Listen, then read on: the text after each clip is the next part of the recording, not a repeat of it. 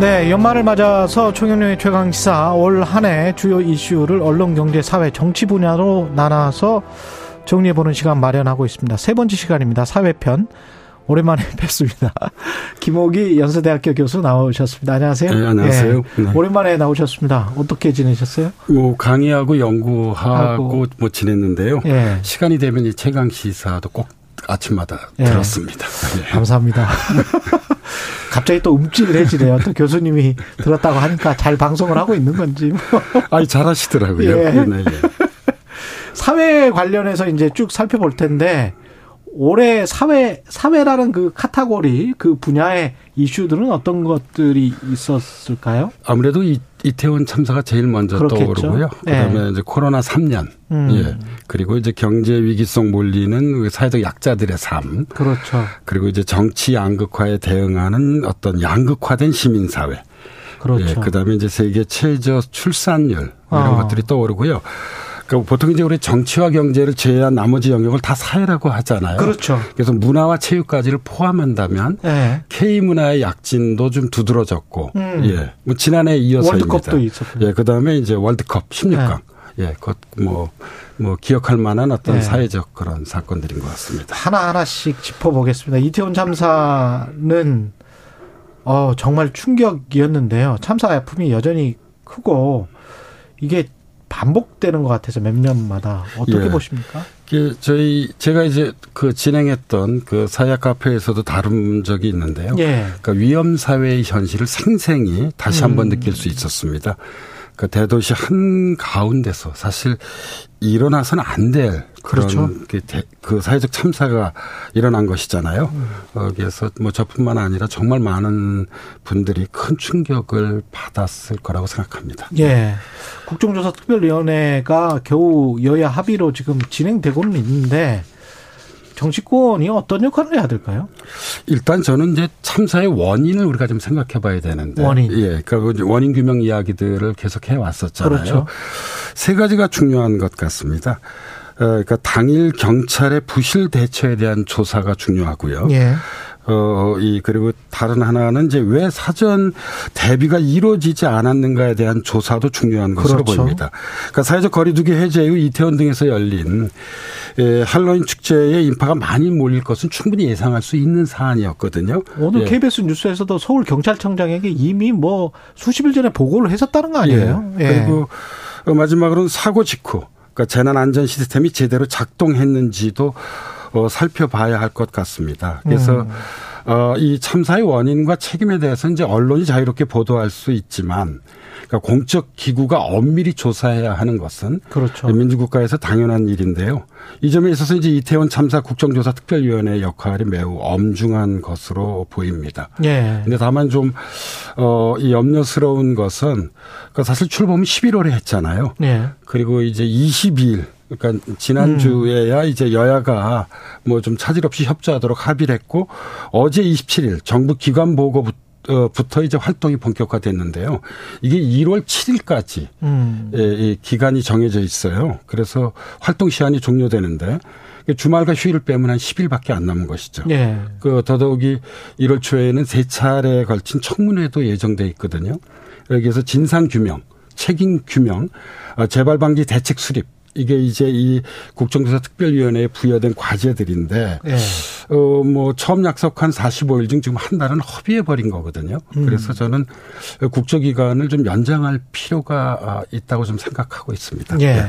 국정조사 진짜 잘해야 된다. 예, 꼼꼼하게. 그런 말씀이신 것 같고. 근데 그 유족들을 괴롭히는 그 이 차 가해, 그 다음에 앞에서 그렇게 마이크로 막 떠드는 사람들 있지 않습니까? 그러니까 참사의 주요 원인은 사전 대비 미비와 참사 부실 대처에 있잖아요. 그런데 음. 그럼에도 불구하고 이제 이런 이 차 가해는 유족들에게 또 한 번의 큰 고통을 안겨주고 그렇죠. 네. 왔던 거죠. 네. 그래서 저는 좀 성숙한 시민 문화가 필요한 것 같습니다. 음. 뭐 공감과 배려와 이제 책임에 시민 의식 및 실천이 요구되는데요. 사실 동시대인들의 아픔과 고통에 대해 공감하고 배려하는 좀 더 성숙한 시민적 태도와 문화가 우리 사회에서 매우 중요한 것 같습니다. 사실 우리가 사람이죠, 사람. 예, 예. 우리 대한민국이 하나의 공동체잖아요. 음. 예, 그래서 함께 더불어 같이 살아가는 공동체로서의 어떤 그런 예. 대한민국의 원래 본 모습이 제대로 좀 발휘되었으면 좋겠습니다. 예, 예. 그래서 이 엄청난 비극 앞에서 공동체의 구성원들로서 서로에 대한 공감 배려, 어떤 책임의 윤리 음. 이런 것들이 좀 발휘되기를 개인적으로 소망하고 있습니다. 코로나십구의 팬데믹은 이제 거의 끝나간다고 봐야 될까요? 아니면은 뭐 중국이 저렇게 또 크게 유행을 한다고 해서 좀 걱정이긴 합니다만 우리 마음속에서의 공포는 상당히 많이 사라진 것 같기는 합니다. 예, 확진자가 뭐 완전히 사라진 것은 아니지만 예. 통계를 보면 크게 줄어들었거든요. 그다음에 음. 이제 정상적 일상으로 이미 돌아가기 시작했고요. 뭐잖아 이제 실내에서도 실내 마스크도. 마스크도 벗게 될 것 같아요. 예. 예. 그래서 어 저는 뭐 어 이 물론 중국의 영향이 이 없지는 않겠지만 예. 예. 그러나 이제 내년에는 예, 우리 사회는 이제 좀 정상 사회로 돌아가지 않을까 싶은 생각이 드는데요. 팬데믹이 준 교훈은 분명히 있습니다. 우리 두 가지입니다. 예. 하나는 안전의 가치의 중요성을 재발견한 것 같아요. 음. 어, 바이러스 연구자죠. 네이션 울프의 말대로 예. 이십일 세기에 들어와서 사스, 신종플루, 메르스 그리고 코로나십구까지 그렇죠. 바이러스 폭풍 시대입니다. 예. 그래서 바이러스와 이런 팬데믹의 사전적 대처가 매우 중요해졌다는 점 하나 하고요. 또 다른 하나는 글로벌 위험이 갖는 엄중함을 다시 한번 깊게 깨닫게 했습니다. 뭐 글로벌 금융위기, 기후위기 그리고 이제 반복되는 팬데믹 이게 글로벌 위험이죠. 근데 이제 이런 팬데믹을 통해서 글로벌 거버넌스가 붕괴했어요. 지난 삼 년 동안. 그렇죠. 그런데 바이러스 혼자만은 유유하게 세계를 떠돌아다녔거든요. 그렇죠. 그래서 역시 이 문제를 해결하는 데 있어서 이 글로벌 위협을 막을 수 있는 것은 바로 그 글로벌 거버넌스를 복원하는 것 외에는 또 사실 다른 방도가 없습니다. 글로벌 연대 아니면 또 안 된다. 예, 그렇죠. 예, 예. 왜냐하면 바이러스는 뭐 자유롭게 그렇죠. 예, 떠돌아다니니까요. 그래서 예. 이런 두 가지 어떤 그런 교훈을 안겨주는 것 같습니다. 우리가 특히 이제 또 팬데믹은 모든 사람에게 보편적으로 영향을 미쳤지만 또 사회적 약자들에게만 영향을 미치는 현상이 분명히 보였고 수원 세모녀 사건 같은 경우도 있었고 뭐 평택 파리바게뜨 제빵 공장 이십 대 여성 노동자 사망 사건도 있었고. 등요. 네. 이런 것들은 분명히 또 사회적 약자. 어, 좀 이렇게 크게 보면 이런 것 같습니다. 예. 이천팔 년 금융위기 이후 음. 뭐 비단 우리 사회에서뿐만은 아니지만 음. 그러니까 우리 사회에서 불평등이 강화되고 구조화돼 왔습니다. 사회적 약자들의 삶이 더욱 그 어려워져 왔는데요. 예. 어, 이 수원 세모녀 사건과 이제 이 그 이 파리바게트 제빵 공장에서 음. 그 이십 대 여성 노동자가 끼임사를 당했잖아요. 예. 예, 이런 것은 예. 아무튼 불평등과 음. 이런 뭐 이 그 이 이 사회적 격차 예. 이런 거를 해결하는 게 우리 사회에서 매우 중요한 과제로 부상했음을 잘 보여주는 것 같습니다. 저는 음. 그래서 이런 생각을 하게 되더라고요. 어, 이 국가 또는 정부의 존재 이유가 무엇인가에 대한 질문을 던지게 한 한 해였던 것 같습니다. 음. 하나는 생명 보호죠. 예. 또 다른 하나는 인간적 삶을 실현하는 데 있다고 생각합니다. 음. 예, 그래서 어, 이, 이 국가와 정부 그래서 그 자신의 존재 이유에 대해서 예. 다시 한번 좀 깊게 성찰해야 할 필요가 있다고 생각하고 있습니다. 사회가 시민사회인데 결국은 시민사회인데 시민사회의 양극화 그리고 진영화 이거는 뭐 아주 눈에 띕니다. 특히 뭐 남대문 뭐 광화문 성격이 전혀 다른 전혀 다른 주장을 하는. 예, 제가 예. 주말에 한 두 번 가봤습니다. 예. 왜냐하면 이제 뭐 사회학 연구자라서요. 그렇죠. 동아 면세점에서 그 서울시청까지는 이제 보수의 집회가 열, 그 동아면세점 앞에서 하죠. 매, 네. 거의 매 주말. 그다음에 네. 그 이제 시청에서 남대문까지는 어떤 진보의 집회가 열렸는데요. 그렇죠. 예. 한쪽은 이제 야당 대표 구속을. 네. 그다음에 다른 한쪽은 현 정부 탄핵을 요구하고 있는데요. 그렇죠. 어, 좀 양극화된 시민사회를 음. 정말 실감하지 않을 수 없었습니다. 음. 그러니까 이제 정치의 양극화와 동전의 양면을 이루고 있는 것 같습니다. 예. 이건 뭐 사회통합 이야기를 할, 하기가 머쓱할 정도로 너무 현실은 벌어져 있기 때문에 저는 제도적 처방이 중요한 것 같아요. 제도적 처방. 예, 왜 그런가 하면 우리나라뿐만 아니라 미국 등에서도 통합의 자원이 이십일 세기에 들어와서 계속 고갈돼 왔었거든요. 음. 근데 내각제 국가에서는 연합 정치가 추진되잖아요. 예. 그래서 어느 정도 통합이 성취될 수 있습니다. 그런데 대통령제 국가에서는 이제 승자 독식이 공고화되기 때문에 그렇죠. 예, 예.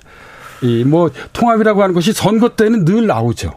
예. 그 선거 때는 예. 매일 통합을 이야기를 해요. 예, 예. 그러나 예. 이제 선거가 끝나고 뭐 새 정부가 출범하게 되면 자기 사람만 챙겨요. 예, 또 이제 사라지게 됩니다. 그래서 저는 예. 이게 어떤 선의에 기대하기보다는 음. 그러니까 제도적 개선이 필요하다고 생각하는 편입니다. 예. 그 아까 거버넌스, 글로벌 거버넌스도 이야기하셨지만 우리나라의 지배 체제, 뭐, 뭐 지도 체제, 뭐라고 해야 될까요? 정부 체제, 그 이런 것들이 조금 내각제랄지 뭐 중대선거구제랄지 좀 논의가 좀 새해는 돼봤으면 좋을 것 같아요. 예, 권력구조 개편을 포함해서 권력구조 개편, 예, 헌법 예. 개정에 대한 좀 진지한 그런 뭐 논의는 물론이거니와 예.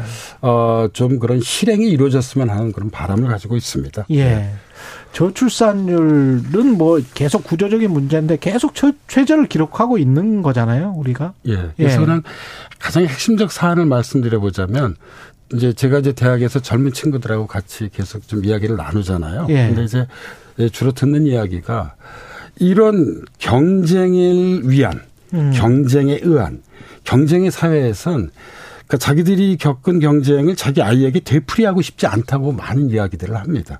왜 이렇게 힘든 세상에 아이들이 태어나야 되냐. 예, 그렇죠. 그거잖아요. 예, 그래서 저는 정책적 처방도 중요하지만 음. 그러니까 문화와 환경 변화를 통해서 결혼하고 싶은 요즘 비혼 경향도 되게 두드러지거든요. 그렇죠. 예, 그래서 결혼하고 싶은, 출산하고 싶은 사회로 좀 바꾸어 나가야 할 것 같고요.